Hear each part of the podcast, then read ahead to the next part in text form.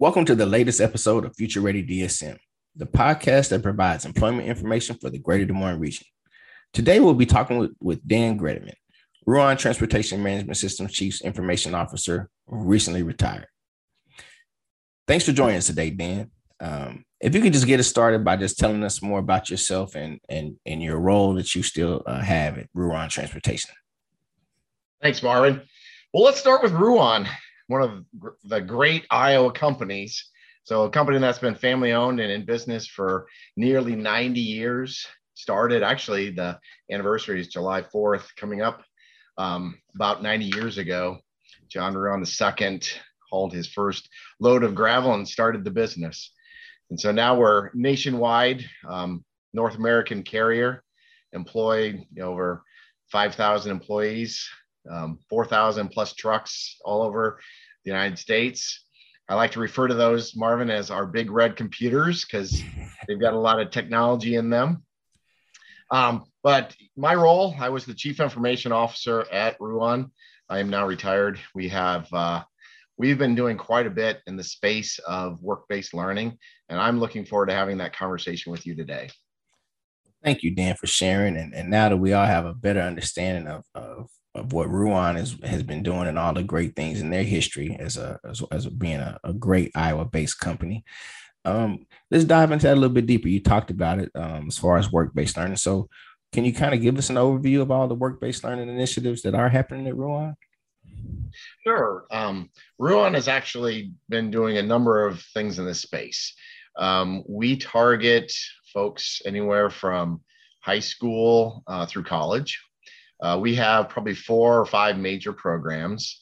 Um, we have a registered apprenticeship program in the IT space. We started that back in 2017. That's probably uh, one of our um, bigger, more popular uh, efforts. We also have worked with the state of Iowa and the work work-based learning clearinghouse. We've had a number of projects uh, in that clearinghouse, um, and I'm happy to say that we were selected by uh, two schools to actually um, execute our projects uh, multiple times. Um, and I can tell you more about that one. Uh, we've got a technician um, apprenticeship program. So these are folks, diesel technicians that work on our um, big rigs. Mm-hmm. Um, and uh, so those those are our major initiatives. Um, mm-hmm. and then and then the other thing that we do is we do internships. So every summer we bring on um, college folks to uh, have internships with us. Okay. So so Dan, why did why did Ruan decide to invest so heavily into to work-based learning opportunities around the state? Um, and it's kind of build on that. How many I know you kind of talked about it, but just for sure, like how many overall, how many apprenticeship internship program opportunities are you all providing? And and and if so, you can even share um, any thoughts around how much money you all think you all invested up to this point and number of students served.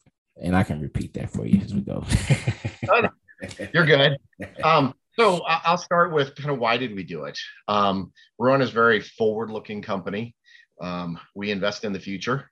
Um, you know, a great example of that is is our uh, trucks we spend additional money above and beyond the, the trucks themselves to invest in technology and safety technology. Um, but you know, if you think about the right thing to do, gaining access to talent early, giving folks the opportunity. I'm amazed at young folks today and how well they understand technology and the application of it. Um, we were challenged by the governor she came forth and put forth a challenge around number of uh, interns and apprenticeships in the state of Iowa. We responded to that. Um, the Iowa Business Council came forth with a challenge, and we recognize that as important. Um, but you know, fundamentally, it's it's the right thing to do, and it is in um, our best interest. I mean, gaining access to talent, and I would tell you, Marvin, the the high school students that we're dealing with, I'm just amazed. I mean, our apprenticeship program, the folks that came through that program through Central Campus, um, we worked with Waukee Apex and Turkey Valley on our uh, work, our work-based learning clearinghouse initiatives, and you know, I, I, just really appreciate our young folks and and their potential, I guess. No, so awesome. in terms of the numbers, you know, at any given time, we uh, try to have between five and 10 folks coming into our apprenticeship program. And this is the technology based one. This is the one that um, I worked with heavily. Okay. Um, so, and then the, the goal there is to have them work through the program. It's generally about a three year program. It's a um, capability based program 2000 hours generally it takes to work through the apprenticeship program but you go through and learn a bunch of different capabilities in the technology space um, and so any, at any given time five to ten uh, we started in 2017 um, we have had you know 50 plus um, apprentices go through the program you know we have hired a number of them we have um, five or six on staff now. And so they work through the three year process and then, you know, are now working for us um, in the network space, in the application development space, uh, working on our service desk. Um, so a lot of applications within the technology space. Uh, but you know it is playing out exactly how we were hoping to folks getting great um, experiences um, learning the business learning technology and then coming to work for us afterwards. It's a great pipeline. No, that's awesome, Dan. That's awesome. So, you know, um, as you all were kind of setting this up, and now that you've kind of, you know, had the, the programs in action, you know, what what successes have you seen from some of the high school students that you could share? And, and you know, what what are sort of some of the things you all are looking for that you feel uh, deem success uh, for the students that participate in your programs? Sure um, when we started the program in the technology space, and, and I'm just talking about the registered apprenticeship program, mm-hmm. uh, we targeted pretty specific opportunities. And so our service desk was a really good entry point. We felt like there were really good entry points into technology. Um, you know, as the program progressed, we learned that almost every aspect of IT, we could have these students have an opportunity to learn uh, work based learning experiences. And so we put them in almost every aspect of IT. And so that was the thing that surprised me the most. I mean, when we started, um, you know, with any change program, having leaders comfortable with bringing in folks that, you know, one still in high school, have multiple focuses, right? They still are in high school, they need to learn, that's their priority, but then spending between 10 and 20 hours a week with us. And so having my leadership understand the potential, see the potential, and then bring them on. And I think they were pleasantly surprised with their capabilities and how quickly they came up to speed. Um, and then just the the breadth of application. I mean, that's the thing that surprised me most because I really thought, you know, there was kind of a single path, and you know, we found multiple paths into technology with these folks. Oh, that's awesome. So, you know, Dan, of course, we we all like to hear about the wins and the successes but we always know that there's a there's the other side there's a there's another side of the story to it right? So so similarly what what challenges have you encountered in hosting these various programs? Um, are there any challenges you feel like that you've run into that are unique to the uh, high school age demographic? I would say there's uh, some opportunities, but I think that uh, Central Campus and the other um, other uh, high schools in the area are trying to focus on it. But you know, um, when you're dealing with folks in high school, they have multiple focuses. And I would suggest that high school and learning is their focus, their priority. Um, so it is, you know, the focus. The soft skills are, are the other thing that, you know, we've, we've seen kind of a wide range. Mm-hmm. And so soft skills are, you know, how do they team, uh, their communication skills, how do they interact with other folks?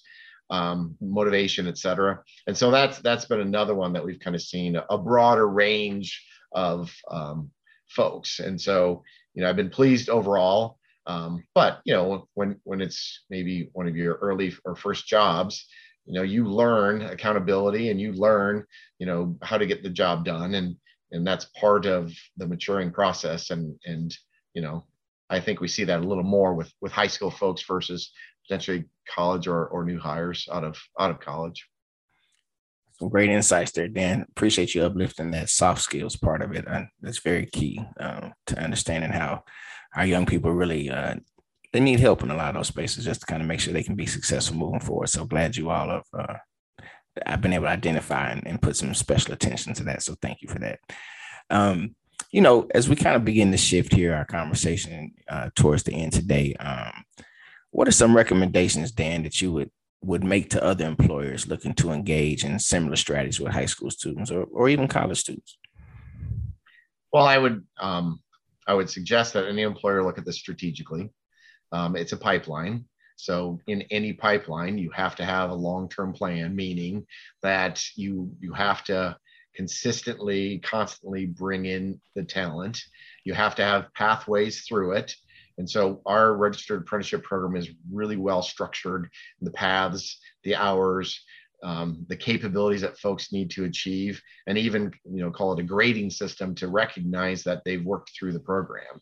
And so you know the worst thing would be is to invest this in time into a program like this and then not take the time to make it successful. And so one thing I'm proud of Ruan and how we've done it is you know we're constantly bringing in new talent and we're constantly you know continuing the pipeline. And consider you know the students that we've been dealing with our ultimate goal is to give folks an alternative path you know so many folks today will go through high school they go into college and then you know pursue their career. Our goal is to give folks from directly from high school a, a path into a career. And so we provide additional education ongoing training et cetera and then obviously the work-based learning or on the job training that makes a difference. And so you know giving people that alternative path. And so you know, our program, we've had, you know, folks, um, you know, essentially leave the program shy of getting the apprenticeship certificate, but it's because they went to, you know, Iowa State and Drake and, you know, other um, major universities, and in in some cases had, you know, significant scholarships that took them immediately into their college career and then, you know, a different path. But ultimately, our desire is to have this path be available to bring in talent consistently, you know, over time, and then hire them into our workforce. I mean, I, I'm hopeful that, you know, 10, 15, 20 years from now, folks that came through this program will continue to work for Ruan and, you know, build, be building their skills because it's, it's a great company. Um, and, you know, it's technology is ever changing and they give folks the opportunity to come up to speed on new tech and apply it. That's that's man. That's amazing, and, and thank you for sharing, Dan. I, I hopefully, uh, people can pick up on a lot of those nuggets you just dropped for them there on that one. Um, so we're kind of winding down here on our last couple questions, Dan. So um, I like to always ask every guest that we have on our show um, these couple of questions here that we have for you. So the first one uh, is, uh, you know, Dan, you you've you've been in, in uh, this this space for a while, working. You uh, just recently retired. How how important do you feel uh, diversity, equity, and inclusion are right now for the future of our workforce for the region? Critically important. Um, so here's here's what I would tell you. So first off, as it relates to technology, unemployment in the technology space um, prior to the pandemic was 0.4%, so less than 1%. And so just the application and the need for folks to be in this space the other thing is, is I would tell you that any solution is improved by bringing different points of view. And so diversity, equity, inclusion bring different points of view. And so I value teams that, you know, make me think differently, that bring a, a counterpoint. Um, you always make better solutions by folks bringing in multiple points of view, you know, considering, you know, the pros and cons, um, there's not always one path to a solution. And so bringing in different points of view, different experiences, um, I think always strengthens it.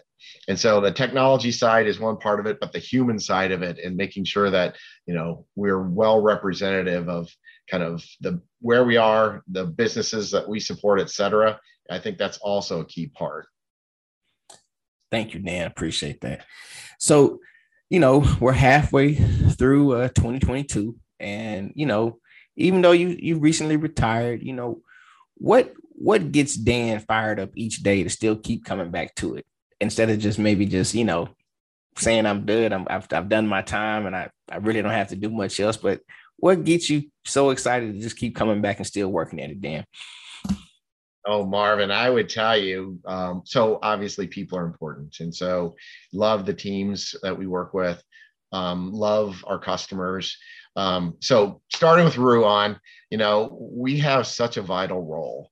I mean, we ensure that food gets to people's tables. We ensure that consumer products that people want to buy are at the store. You know, we ensure that you know uh, milk is you know at the grocery store. So there's so many key things that we do in terms of getting products to the right space, our value added warehouse and, and the processes around that, you know, our brokerage business. Um, and, and so there's there's aspects of just ensuring that uh, folks have what they need from a business perspective. Um, but you know, the other side of it is, is the technology. The technology is ever changing, Marvin. And so if you start looking out, you know, the next five, ten years, you start seeing all these different things coming on. I mean, all you have to do is look back, you know, 20 years ago and, you know, things like, you know, your, your smartphone didn't exist um, the idea that you could go back 20 years and you know hold up you know this little small computer and put it in front of somebody and say it it holds every song ever created on it they would you know kind of start laughing at you. But you know imagine what it's going to be in the next 5 10 20 years. I mean um, technology is advancing at what is near an exponential rate right now. Mm-hmm. So the applications, even you know, in the last five years at Ruan, seeing us go from you know, we always had technology in our trucks and they, they had safety, et cetera, and other capabilities, but you know, we can tell you exactly where a product is at any given time, whether it's you know still at our customer, it's on a truck and it's moving, or it's in one of the warehouses that we manage um, that technology has just you know exploded. I mean gps and and just the desire for people to know where things are. Mm-hmm. you know all that capability has kind of come on very quickly. And you know so i'm very hopeful for the future and all the different applications that technology are, are going to enable. And you know i love technology. I apply it you know at work i apply it at home you know, it's just pretty cool to see how much technology can make our lives easier. And you know, that's kind of the focus at Ruan is we want to make sure that our technology makes our lives easier for our for our associates, for our drivers, and for our customers. And that's kind of what makes me uh, get excited every morning. well, Dan, it still seems like you're pretty fired up and ready to go for it. Uh, definitely don't see any slowdown in you coming up anytime soon. So, uh, just again, thank you, Dan, for taking the time to join us today and appreciate all the great work you all have been doing at Ruan and, and look forward to uh, continued success in, in your endeavors. So, thank you very much for joining us today. Thanks, Marvin. I really appreciate it. Have a all great right. day. You too. Thank you, Dan. Thank you for listening to the Future Ready DSM podcast produced by the Greater Des Moines Partnership. To hear from more leaders and experts on the latest trends in talent development, please visit dsmpartnership.com.